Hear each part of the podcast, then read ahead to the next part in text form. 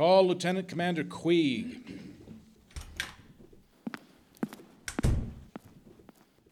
You do solemnly swear that the evidence you shall give in this court shall be the truth, the whole truth, and nothing but the truth, so help you God? I do. State your name, rank, and present position. Philip Francis Queeg, Lieutenant Commander, United States Navy. Temporarily assigned to Commandant, 12th Naval District, awaiting reassignment by Bupers. If you recognize the accused, state as whom. Lieutenant Stephen Maryk, USNR.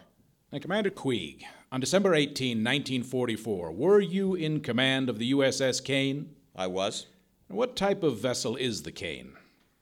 Well, her official designation is High Speed Minesweeper. What she is is a four piper, one of those flush deck 1,200 ton destroyers from World War I, fixed up with minesweeping gear. Oh, an old ship, then. I guess about the oldest type still doing combat duty. And what is her primary mission? That's a hard one. These old buckets are regarded as pretty expendable.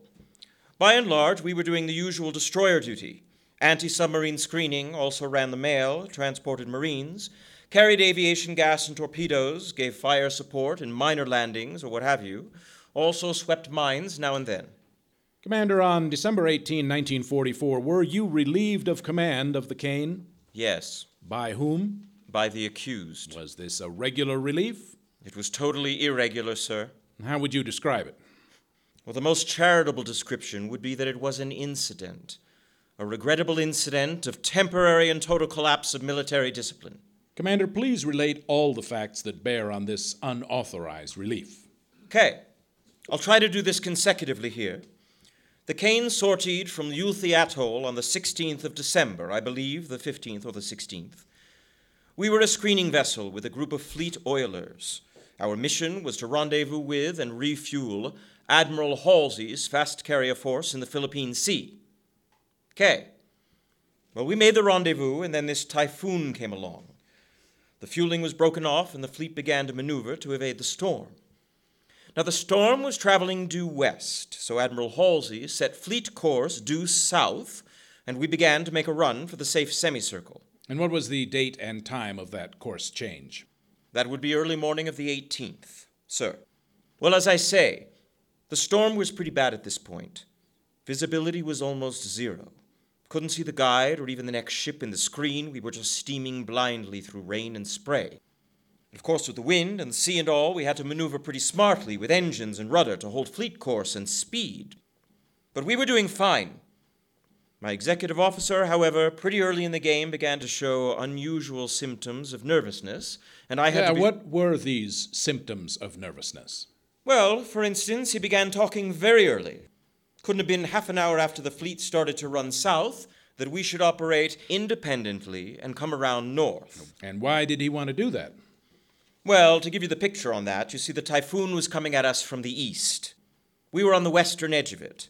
Now, as you know, these blows spin counterclockwise above the equator. That means where we were, the wind was from due north. Admiral Halsey, of course, was running south with the wind to get out of the storm's path. Now, that's in accordance with all existing storm doctrine from Bowditch on up. But my exec insisted that the ship was on the verge of foundering, and we better come around and head into the wind, that is, north, if we were to survive. And of course, we weren't in any such bad shape at all, and that's what I mean by nervousness. Well, what was your objection to coming north, as the executive officer suggested? Well, everything was wrong with that idea that could be wrong with it, sir. In the first place, my orders were to proceed south. My mission was screening. My ship was in no danger and was functioning normally. Why, to drop out of station and act independently under those conditions was unthinkable. Coming around to north would have headed the ship directly into the heart of the typhoon. It was not only a senseless suggestion in the circumstances, it was almost suicidal.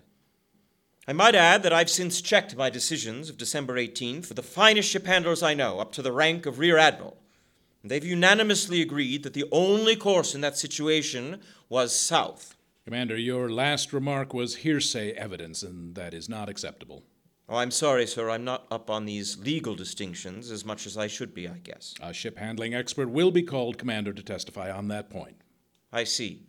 I'm very glad to know that, sir. Thank you. Uh, proceed with your description of the relief. Okay. Well, it was just that Maryk kept insisting on coming north. more and more stridently as the weather deteriorated. Finally, I began to be a little concerned about him. Then suddenly he walked up to me out of a clear sky, told me I was on the sick list, and he was relieving me. To be honest, I couldn't believe my ears and was a little slow in catching on. It was only when he started shouting orders at the officer of the deck and countermanding my instructions to the helm that I began to realize what was going on.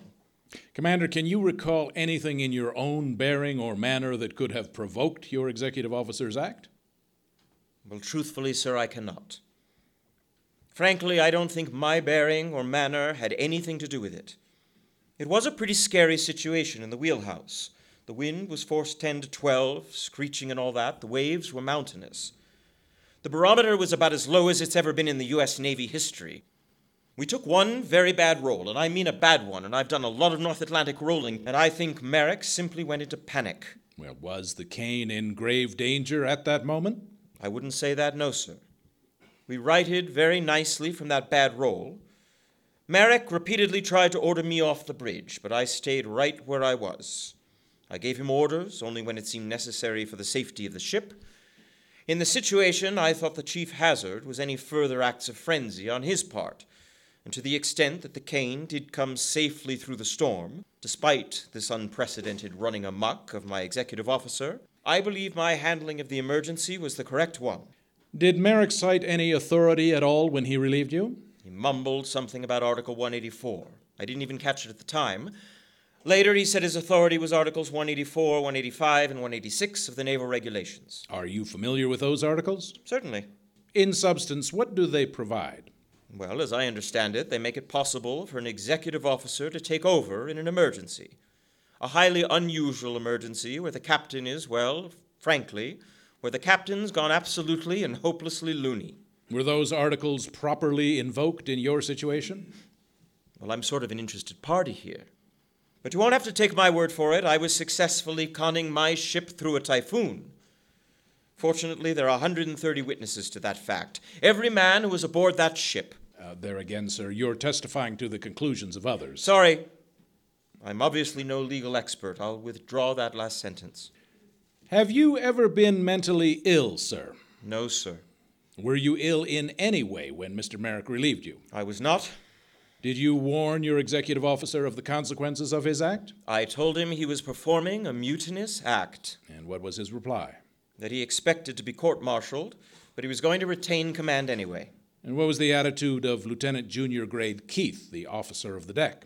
Well, he was in a state of panic as bad as Maryk's. And what was the attitude of the helmsman? Stilwell. He was emotionally unbalanced, and for some reason, very devoted to Mr. Keith. They both backed up Maryk. Hmm. Is there anything else, Commander Queeg, that you care to state in connection with the events of 18 December aboard the Caine? Well, I have thought a lot about it all, of course. It's the gravest occurrence in my career and the only questionable one that I'm aware of. It was an unfortunate freak accident. If the officer of the deck, the OOD, had been anyone but this immature Keith, and the helmsman anyone but Stilwell, I don't think it would have happened. A competent officer of the deck would have repudiated Maryk's orders and a normal sailor at the helm would have disregarded both officers and obeyed me. It was just bad luck. Those three men, Maryk, Keith, and Stilwell, were combined against me at a crucial time. Bad luck for me, and I'm afraid worse luck for them.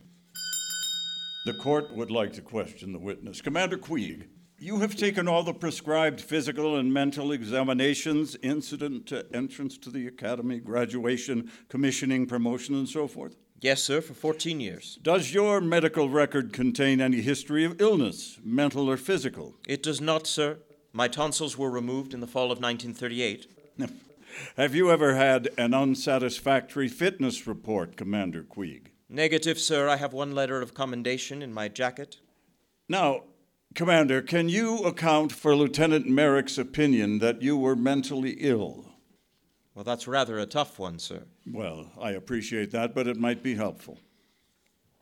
Well, sir, I'll have to say that I assumed command of an extremely disorganized and dirty ship. Now, that's no reflection on the officer I relieved.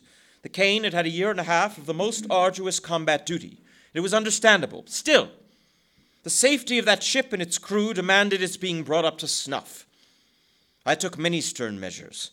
Lieutenant Maryk, I may say from the first, didn't see eye to eye with me at all on this idea of making the Caine a taut ship again. Maybe he thought I was crazy to keep trying. I guess that's the picture, sir. No more questions.